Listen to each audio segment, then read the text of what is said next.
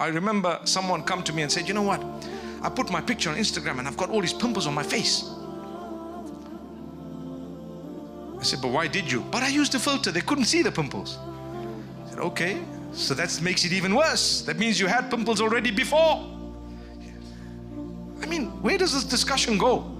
It doesn't go anywhere. It just goes to show that if you thought that you put it on Instagram and this is what happened, well, stop it. Don't come to me for a dua to say, I'm going to keep on doing this and you just show me the dua. No way. Can you stop, please? Or at least show people reality.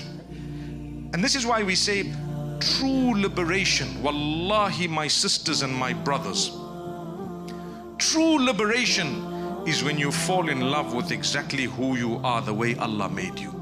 With your blemishes, with your complexion, with your hair type, with your height and your shortness and whatever you're tall, whatever, whatever it is that Allah's given you, when you're in love with it and you thank Allah for it the way it is, you are finally liberated. Don't be insecure of what you look like. So what? Everyone's got blemishes. I swear, if I were to ask you one by one today that what's wrong with your face? 100% of us will have something to say. My nose is 0.1 degree this way. I swear. My one nostril is slightly, my one eye, the, the eyebrow's got three hairs more than this other side here. Hey!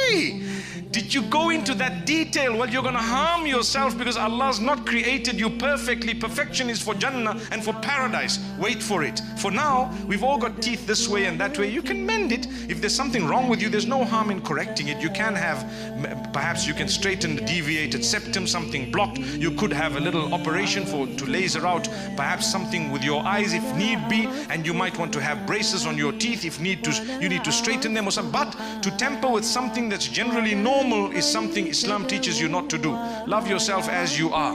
But then the people won't look at me, you know. The people won't, you know, I won't get the looks. What do you want the looks for? That's the thing. If it was really for looks, it's all artificial. That's why today there are a lot of people who don't like the way they look and therefore they are enslaved. Enslaved by what? They're not even liberated with their own identity.